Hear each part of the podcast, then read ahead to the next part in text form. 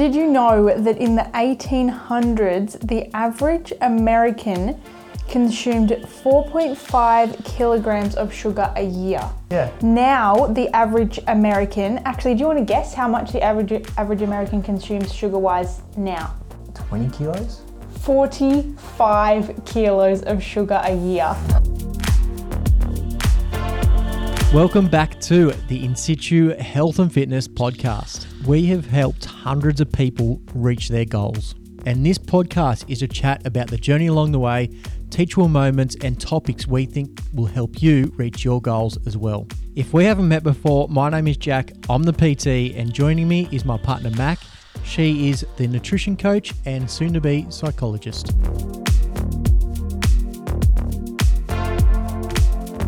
If I was to ask you what the best core exercise was, so what is the best exercise to shape or sculpt your midsection, what would you say?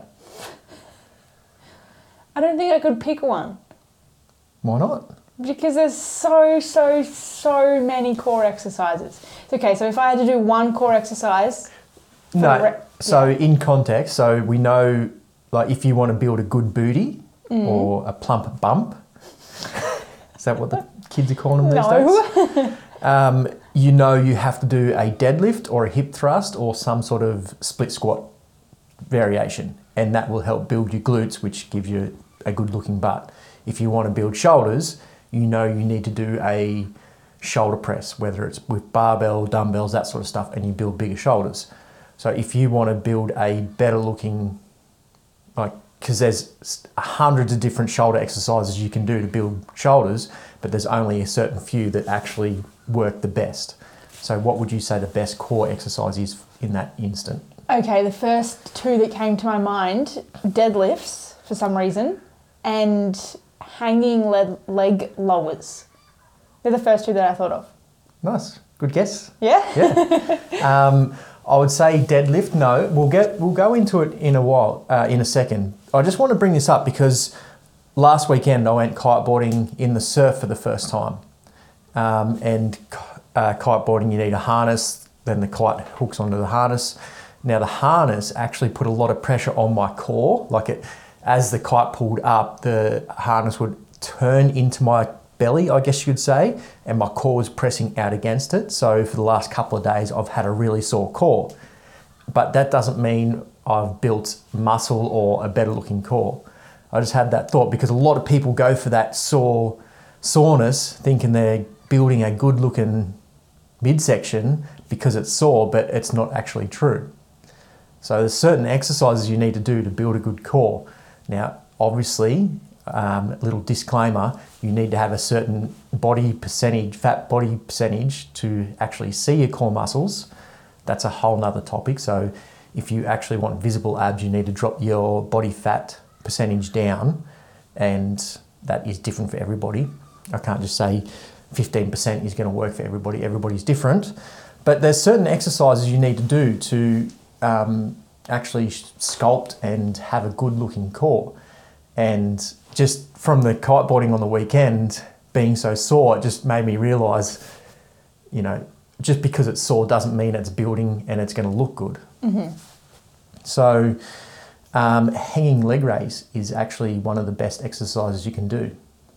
Why? Because it does not just like one, like- not just your lower abs, say, like it does more of your whole midsection, Mm. or and you have to try and hold your belly in while you're hanging rather than just arching your back, right? So there's All a lot going on. All of the above. So, any exercise that sends muscle through range is going to build muscle.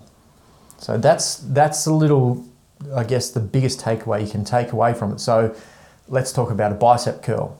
Everybody knows a bicep curl. Um, the full like full extension, all like extend your arm out straight, squeezing your tricep. That part there and just a little bit up is what builds the most muscle. The rest, yeah, builds muscle, but it's that full extension. So any exercise that you can extend your body out into and send your core through the most range possible is going to build the most muscle. Mm. So again, I all I had on the weekend was a harness around my belly, but because it caused so much pressure on my core, it was very sore, and I wasn't used to it, obviously. But I'm not building muscle in any way. So I see a lot of people doing planks and plank variations and these static holds. And it might give you a sore core, but it's not actually building muscle because you're not sending your midsection through any range. Is that making sense? Yeah. Um, now, technique comes into it a lot as well. So let's go back to the hang, hanging leg raise. For those that don't know, I want you to imagine a pull up bar. So you jump up, hold onto the pull up bar, and you're at a dead hang. So your feet aren't actually touching the ground. From that position there, you lift your toes up and try and get them to the bar where your hands are holding onto and lower them back down. Now, CrossFitters are going to say, well, Jack, I do hundreds of those a week, toter bars. But you're not actually using your core if you're using momentum. And that's where a lot of people get unstuck, especially with sit ups and other core variations like that. People generally swing a lot or, you know, try and throw themselves up out of the um, From the ground. from the ground, bringing their shoulders up in a crunch position, all that sort of stuff. So, if you're on that dead hang, hanging from the bar, doing a leg raise, I want you to suck your belly in before you even lift your toes up. So, suck your belly in, hold it nice and tight, pull down on the bar so you've done a little bit of a pull down so your shoulders are active as well. And without swinging, without any movement, only your core, lift your legs up. And I bet you you can't do it without momentum and that's that full range, that dead hang coming right up is sending your core through the most range possible, which is a really good exercise to build your core and b- build a good looking core. Um, again, I just want to bring this up because a lot of people get that wrong and they'll do planks, they'll do what's an um, like Russian twists. Russian twists, yeah. so again, Russian twist, a very popular one. Again, these aren't bad exercises. Plank and Russian twist aren't bad exercises. They are going to build strength within your core. They're just not going to build good-looking muscles within your core. Um, a Russian twist, you're just going side to side, and it's not much range. So you're not really going real far. So again, you're not really building muscle. Um, what else? That is not a full range motion. Yeah, that you see all the time. Oh, like single leg lowers, just laying leg lowers in general. I feel like they're very common. Leg lowers aren't too bad again because you're sending your core through a little bit more range than just say a crunch or something like that. Yeah. So again, as much range as possible, but then like a leg lower might be enough for somebody because they can't actually control their core, so they mm. can't hold it nice and tight and do a leg lower. A lot of people get back pain when they do leg lowers, and that's only because they can't hold their core right. So again, bit of bit of technique and control in there. What about um, those ab wheels? See, I feel like I can do ab wheels for probably more reps than I can do leg lowers. But I think the thing that prevents me from doing enough leg lowers is my grip. Mm. Like I can't hold on Leg raises. leg raises. Yeah, and that but that's just another thing to bring into it. Like some people can't even hang from the bar because their mm. shoulders won't allow it. So for those people, it just hanging from the bar and this this is where you've got to be patient. So if you can't even hang from a bar and you want to do leg lowers to build a good looking core or a good looking midsection, it might take you two months just to be able to hang from the bar. Mm. Then it might take you another three months to build the strength just to lift your legs up. Then it might take another three months for your body to adapt to that to so it starts building muscle. All of a sudden we're talking, you know, six to eight months down the track before you can actually do the exercise. Most people won't take the time to do it and they'll just go back to their crunches and their planks and their booty uh, the core exercise they find on YouTube Yeah. without actually taking the time to do the proper exercises they need to build the core. So, if like someone that's listening to this that can't hang from the bar, say they were to add in like I don't know, building up to a minute hang at the end of their or the start of their program, and what core exercise do, would you recommend so that they can eventually do leg raises? So if they can't hang, Yeah. Um, I'm about to post a video today about it. So go to my social media, wherever you follow me, make sure you watch that reel. Um, it's actually hanging progressions because that is really good for your shoulders anyway.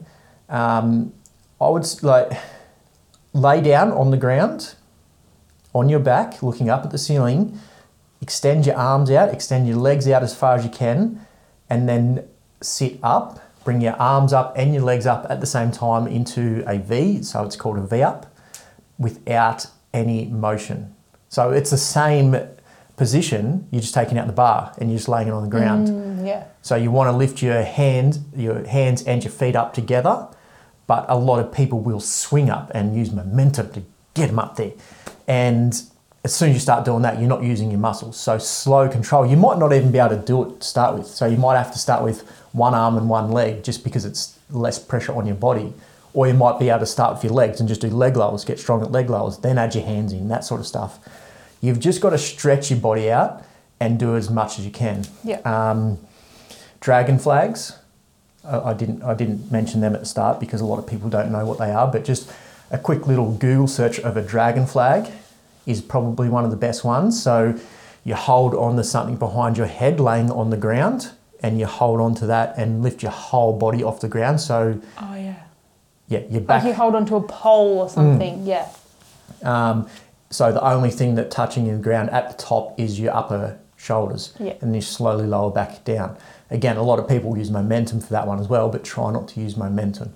So, um, yeah, look up those. If you type in in situ leg lowers or in situ V ups or in situ dragon flags, a video of uh, of me doing them should come up. In YouTube. Yeah, um, or just into Google, it should come up. So search those ones. Just think about the core exercises you're doing. Like I know we all go for that soreness in the core and go, yes, my fat's burning away. I'm going to have abs this summer. And it's not actually true. You've got to choose your exercises wisely to build a good looking core. And and that's the same with everything else. Like if you want to be, build bigger shoulders or better looking butt, you've got to choose your exercises properly. Otherwise, you're just doing all this junk volume and you're not going to get anywhere. Yeah. You just think you are because you're getting that burn. So why do things like um what are they called? Like mountain climbers, they're I feel like they're a popular Yeah. ab workout. Why did they cause like I find that they hurt my abs more like you said, not necessarily working my abs, but they still hurt my abs more than leg lowers. Is it because I can't necessarily hold on to the bar for long enough to get enough reps in? Yeah, so you think of a mountain climber, just you're in that plank position. Let's talk about a plank first. So just holding a plank properly is hard. A lot of people think they can hold these two, three minute planks, but they've just got shit form. Uh, if you want to know how to do a plank again, in situ plank, and there's a good demo video of Mack and I giving you an example of how to actually hold a plank. And when you do a plank properly, it's hard to hold for longer than 30 seconds to a minute because you're actually doing it properly and engaging your core. Now, that's what, now, if you start moving your legs, you're just moving your legs. You're still holding a plank. It's still, it's still technically a plank. You're not actually using your um, core to bring your legs in, you're using hip flexors. So it's more of a leg exercise with a plank. So it's again, it's hard to hold a plank. So you, your is going to fatigue. Yes, you're going to build strength in that position over time and get a stronger core, but it's not actually building muscle. Mm-hmm. Does that make sense? Yeah.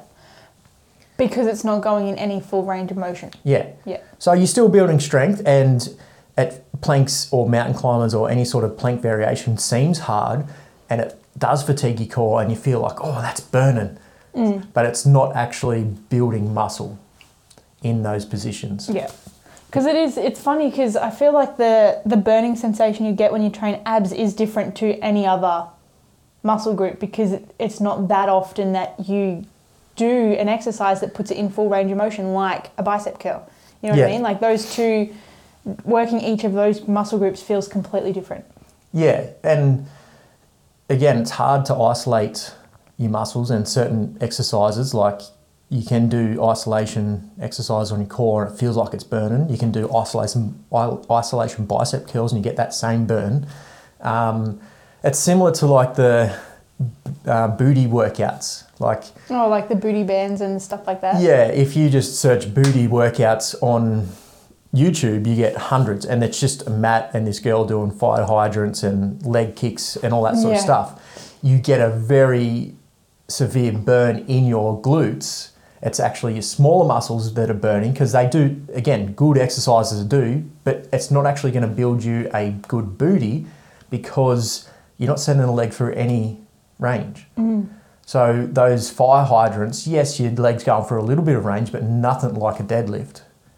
That- That's the most range possible. So you're going to build, if you want to build a booty, you need to do, be doing deadlifts or something that sends your glutes through range, not just little leg lowers and butt kicks and stuff like that. Yeah. Range is what builds good-looking muscles. You again, you will build strength with those mus- uh, with those exercises, those little booty exercises, but not muscle. Yeah. So range equals muscle, um, but you can still build strength with all those other exercises, but you just won't build muscle. Yeah. Make sense? Yeah. What is up, everybody? Real quick, if you are enjoying this episode, you are going to love our guides and ebooks. Mack has put them all in the one spot so you can easily find the guide that will help you achieve your goals. There is over 15 to choose from, so no matter what your goal is, we've got you covered. Losing weight, building muscle, shopping guides, meal plan templates, recipe books, hormone guides, everything you need to know about your menstrual cycle. And for the guys, I have written an ebook, Raising Your Testosterone Naturally. So make sure you hit the shop link below and find what guide will help you achieve your goals. So either hit the link below or go to www.insitucollective forward slash shop. That is www.in-situ collective.com forward slash shop. Did you know that in the 1800s, the average American consumed 4.5 kilograms of sugar a year?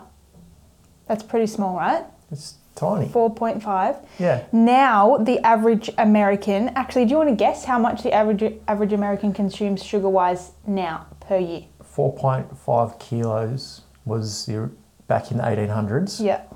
I'm going to say 20 kilos. 45 kilos of sugar a year. That's a small person. But yeah, literally, that's a child. that's a lot of sugar, isn't it? Yeah, yeah. It's a lot of sugar.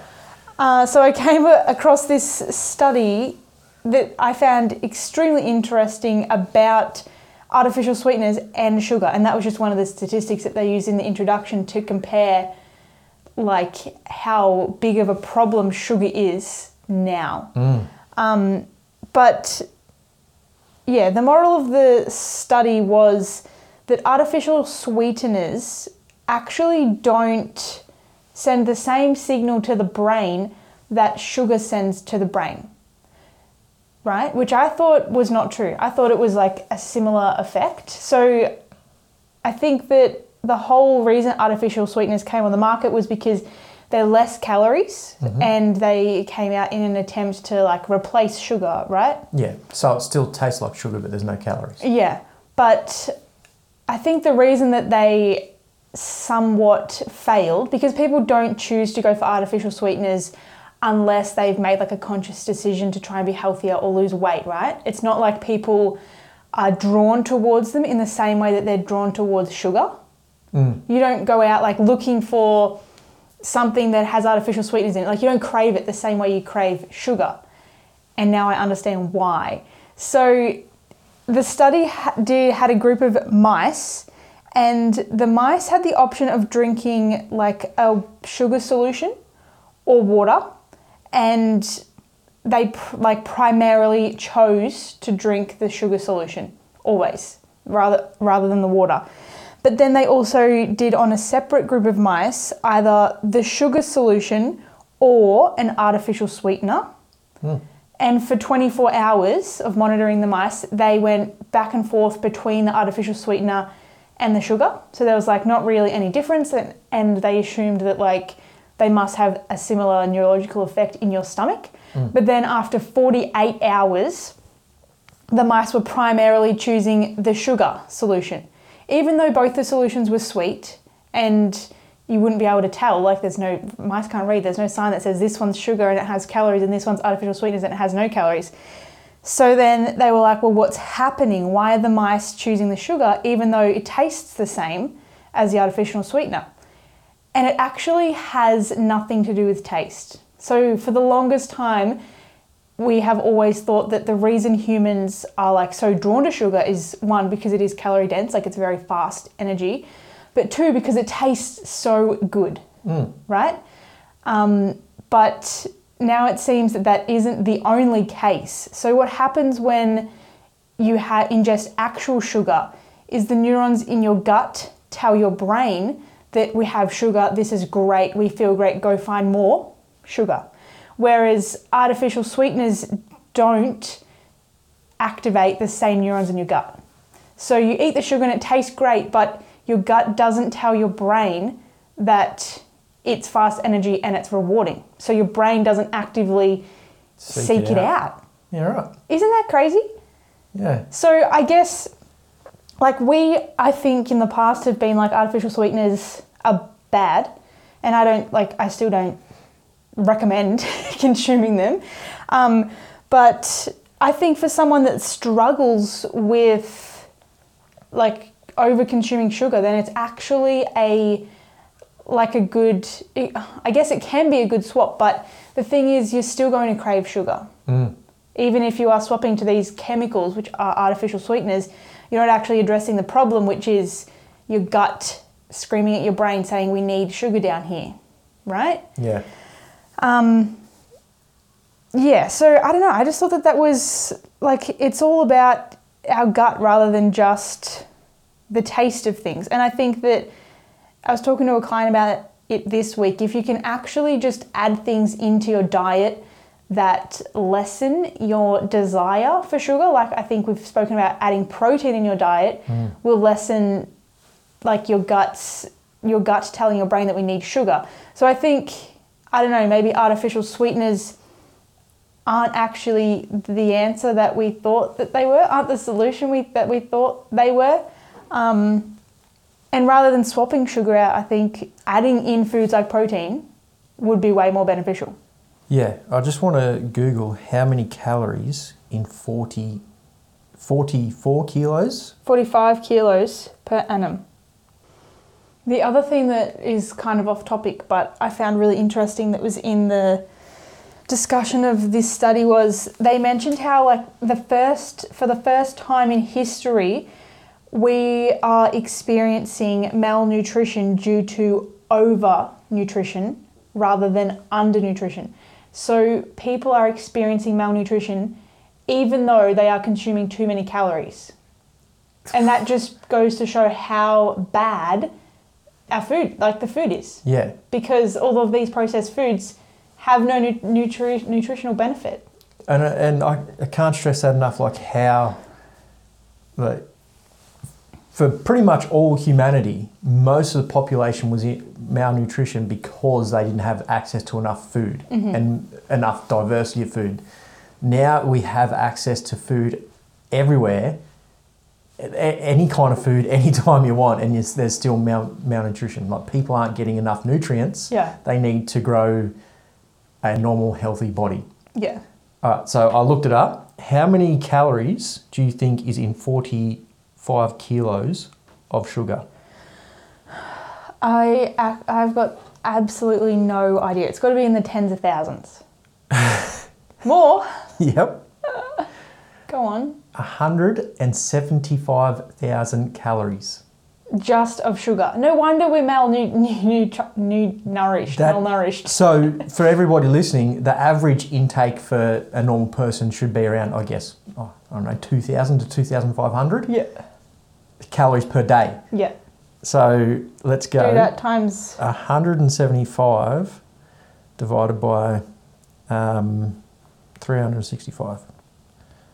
So basically 500 grams of sugar a day Wow. the average person is eating. And you know what? Like a lot of 500 calories of sugar Yeah. a day. So that's like a quarter of their intake Yeah. for some people. You know what else is is like people might not realize is that even if you say I don't have a sweet tooth, I don't really eat like lollies or chocolate and stuff like that. If you're eating packaged food, you are eating sugar. Yeah. Like there is no doubt about it. And even though you can't taste it, I just told you that that is insignificant. It doesn't matter if you can taste it or not. If your gut is absorbing it, and then your brain is going to tell you to keep getting it. That's just how like is how it works. Like But not not only packaged food, takeaway. I, I Yeah. know I tell this to one of my clients all the time, and I know he's listening. so even takeaway food has sugar in it. I don't care what you say. Like even if Subway they make the the stuff right in front of you, you don't know exactly what is in the meats, the sauces, all the breads. There is sugar in all the stuff because they know that your brain is going to want to come back and get more of it just because it was a little bit sweet and it had that sugar in it. and you got rewarded. It, your gut rewarded you Yeah, for having that sugar. your gut makes that connection. So you're like, well, it's healthy. There's salad in front of me. I'm doing something healthy, but all of a sudden your brain's still getting that kick of sugar. So you've got a double, basically, yes, it's good for me. You're getting a double hit of, yes, you've done well, but it's Yeah. actually not. Yeah. I can't stress that enough. Take look, even though you think it's good for you, p- people do all sorts of stuff to food in takeaway places, restaurants, all those sort of places to make it taste better. Because not- they want you to come back. and they want it to taste good because if you go to a takeaway joint or a restaurant or anywhere eat out and it tastes bad, you're not going to go back. Mm. They you when you go through your apprenticeship to be a chef, they teach you how to cook delicious food. Delicious does not equal healthy. No. It's the complete opposite. And that is where a lot of people are getting unstuck, I reckon. Yeah, definitely. And it's it, like yeah, it's so hard to know because like the food regulations and rules are so vague. Like people don't have to advertise everything Mm. that they are giving you. Yeah, and tho- those 500 calories that we're saying that everybody's eating extra in sugar each day, you probably don't even know that you're eating it because Yeah. it's not advertised in the packaging or it's not advertised in the restaurant. Like they, like Mack just said, they don't have to tell you. Mm. It, it's very vague, and they can have up to what 25%. Inaccuracy in packaged food. Yeah. Yeah. So if you're eating a couple of packaged foods a day, 25, 25, 25, like they can go to the lower end, and I reckon they do it most of the time because they're allowed to. Yeah, absolutely. That starts adding up massively. Yeah. So I think maybe my advice if you feel like you struggle with like sugar cravings, which I I forget that it's so common because we have worked on it so much and we just don't eat it anymore. Mm. And honestly, the only way that you can stop your sugar cravings is by reducing your sugar intake. Every time you have sugar and your gut says to your brain, this is great, we've got energy, your brain is going to seek out more sugar. Yep. So it's going to, it like, I'm not saying it's going to be easy. You can't just turn around tomorrow probably and stop eating sugar, but just every time you eat sugar, you are rewarding that behavior internally and externally. Yeah, and we talked about this last week or the week before about how f- foods may not be addictive, but you can get addicted to certain foods. Yeah. Like, like I said, the Subway example of it actually being healthy because it looks healthy and you can see the salad in front of you, but it's still full of sugar and other things. Like you can get addicted that way, thinking that it's healthy, and then you like go back each time, and you just build that habit of thinking, oh, that's healthy food. But again, like we spoke about in that last episode about breaking those habits and understanding it, it takes time. It, Mack and I, like, we are still not perfect, and we have been working on this for several years, long time. Like, Four years at least. yeah, I'd say Five. longer for me. Six. I don't know. Um, and it's not going to happen overnight, and you're going to all of a sudden, you know, eat all this food that you've been trying to avoid. It happens. Get over it. Learn why it happened, and try and implement ways so to overcome it next time, so you don't gorge yourself on all these foods. Yeah. Um, just give yourself a break, but work on it. That's all I'm saying. Don't don't think it's going to happen overnight or going to just all of a sudden change. Like, th- if you think about it in like a wider perspective, you've probably spent the last five to ten, probably maybe even more for some people, years, um, like reaffirming this connection between your gut and your brain and the neurons in your brain. And every time you do it, you're just like re- like what's the word for strengthening it? You're just strengthening the connection every time. So obviously, it's going to take some time for you to change the connection that happens. Yeah, and I know a lot of like the kids growing up now are going to be at extreme risk of all sorts of bad diseases in another 20 years. So kids that are five now are going to be very sick by the time they're 25 Yeah. because it is in in everything. And a lot of the parents that are, you know, 35 to 40 that have these kids go, well, you know, my mum and dad grew up on eating this sort of stuff, but they did not have the amount of sugar and processed food in their diets. Yeah. Now, even let's say a muesli bar. Yes, our parents probably had muesli bars when they were kids, but even if you go back and look look up the statistics on those sorts of foods, there is more sugar in them now than hmm. there is than there was 50 years ago. Well, imagine what the muesli bars 50 years ago looked like. Like, there was definitely no LCMs back then. Yeah. Maybe there was, but But even ce- cereals, we've Yeah. spoken about how cereals started off to be a bland thing. And yes, our parents grew up eating cereals, but there wasn't sugar in them back then. they were just wheat. They were designed to stop young males from masturbating. Oh, that's right. So it was designed to be bland food to keep the boys bland so they didn't get aroused. But now it's complete opposite. So the kids eating cereal now are not the same as what they were 50 years ago. I Yeah. just can't stress that enough. A lot of parents go, "Oh, no, it's fine. My my parents ate it, I ate it, but my kids are eating it now, but it's not the same food." I can't stress that enough. Yeah. And um, just to finish off, I just got one sort of listener question or conversation that I want to go over. Goes into the whole thing of um, it's not going to happen overnight. Um, so, calling my sister out, I had a conversation with my sister. Um, we talked about a couple of things. First one was creatine. She was worried that creatine was going to make her fat because it puts on weight. Now, I've spoken about how creatine is so good for you. Creatine like gives you energy, good for your brain function, good for your cell function, just really good for your body.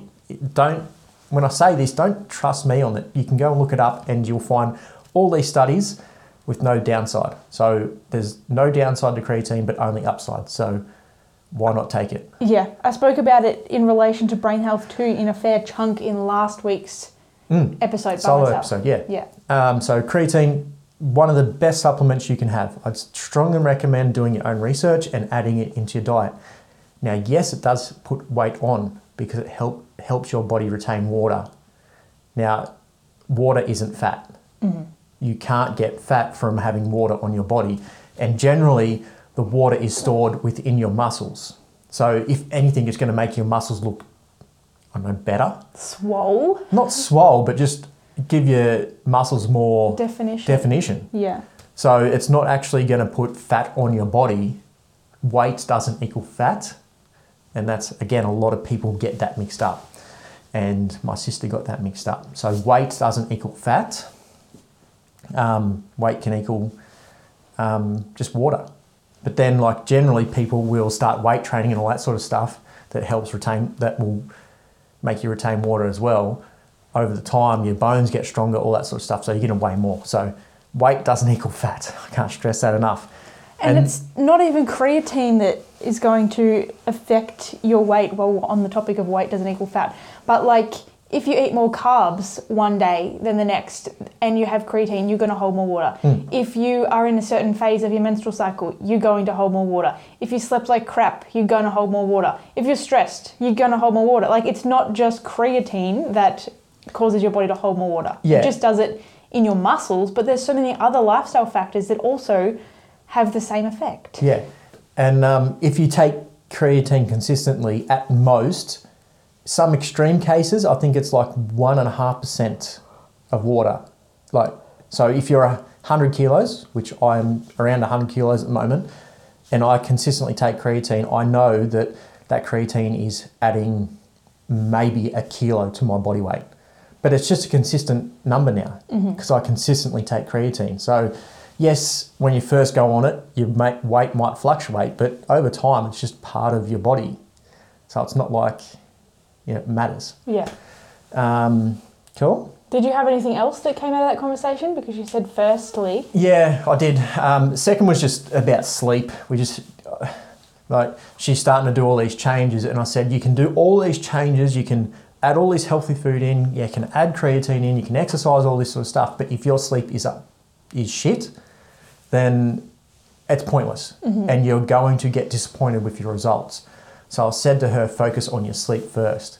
And one of the things she said was, it's hard to go to bed early. And I said, well, why is it hard to go to bed early?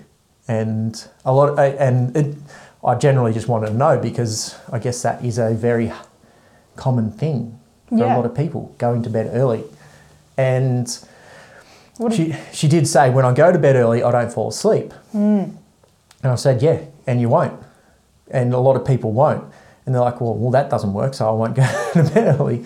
But consistency, consistency. So your body isn't going to change its sleep routine in one night. It might take you two weeks of going to bed at nine o'clock before your body goes, okay, well, this is a new bedtime. I'm going to get sleepy at this time. There's a lot involved, and you can't just go, oh, I'll try eight o'clock, 10 o'clock. Like, you've got to be consistent with that bedtime for your body to get used to it. Yeah. I am just going to use like a, a real life example of our life in relation to going to bed early. We've been watching Game of Thrones lately and we usually would turn the TV off at like 8, 8.30 and read or just fluff around, you know what I mm. mean? But not watch TV or we would turn it off at like quarter to nine, like 15, 20 minutes before we go to bed and we but we've been watching like some sort of slow paced comedy kind of show like Modern Family or something like that. And now we've been watching Game of Thrones for the past, I don't know, month ish. Mm-hmm. And it's intense. Like, it's very, like, it's, a, it's an intense show. There's lots of guts and fighting and Dragons and dragons White and Walkers. suspense and there's a lot going on and because it's so addictive and the episodes are so long the past three nights this week we have been watching the episode until it finishes and usually when it gets to 8.30 or quarter 9 i'm like turn it off quickly but like i'm so hooked right now on it and we've just been going to bed as soon as it finishes so we'll watch it until like quarter past 9 turn it off and go to bed mm. and I have been sleeping like crap. I can't fall asleep. I can't stay asleep. I have bad dreams. And it's all because we are still watching TV. Like, it's only like a half an hour, 15 minute difference mm. that we've added. But I think that that's something people just forget to consider. If you're consuming some sort of entertainment that is like very stimulating, and then you're like, okay, bedtime, and you roll over and put your phone on the bedside table, of course you can't fall asleep. Yeah. Like, Yeah. of course you can't. Your brain is like waiting for the next thing or looking for the next thing to happen. So, yeah, I don't know. I just feel like I've learned my own lesson this week. Yeah, and again, it's just a matter of learning and changing and trying to be consistent with that. Obviously, hopefully soon we finish Game of Thrones and we go back to our normal lifestyle and get some better sleep. Yeah. But don't just go, oh, that doesn't work. Like, consistently work on it. You you've got to keep working on these healthy habits for something to start changing. You can't just do it once or twice. Just like, like eating a healthy meal once a week isn't going to make you healthy. Yeah. Consistently eating healthy meals every day is going to make you healthy. Awesome. Let's leave it there. Okay. Thanks again, everybody, for tuning in, and we'll talk to you in the next episode. Bye.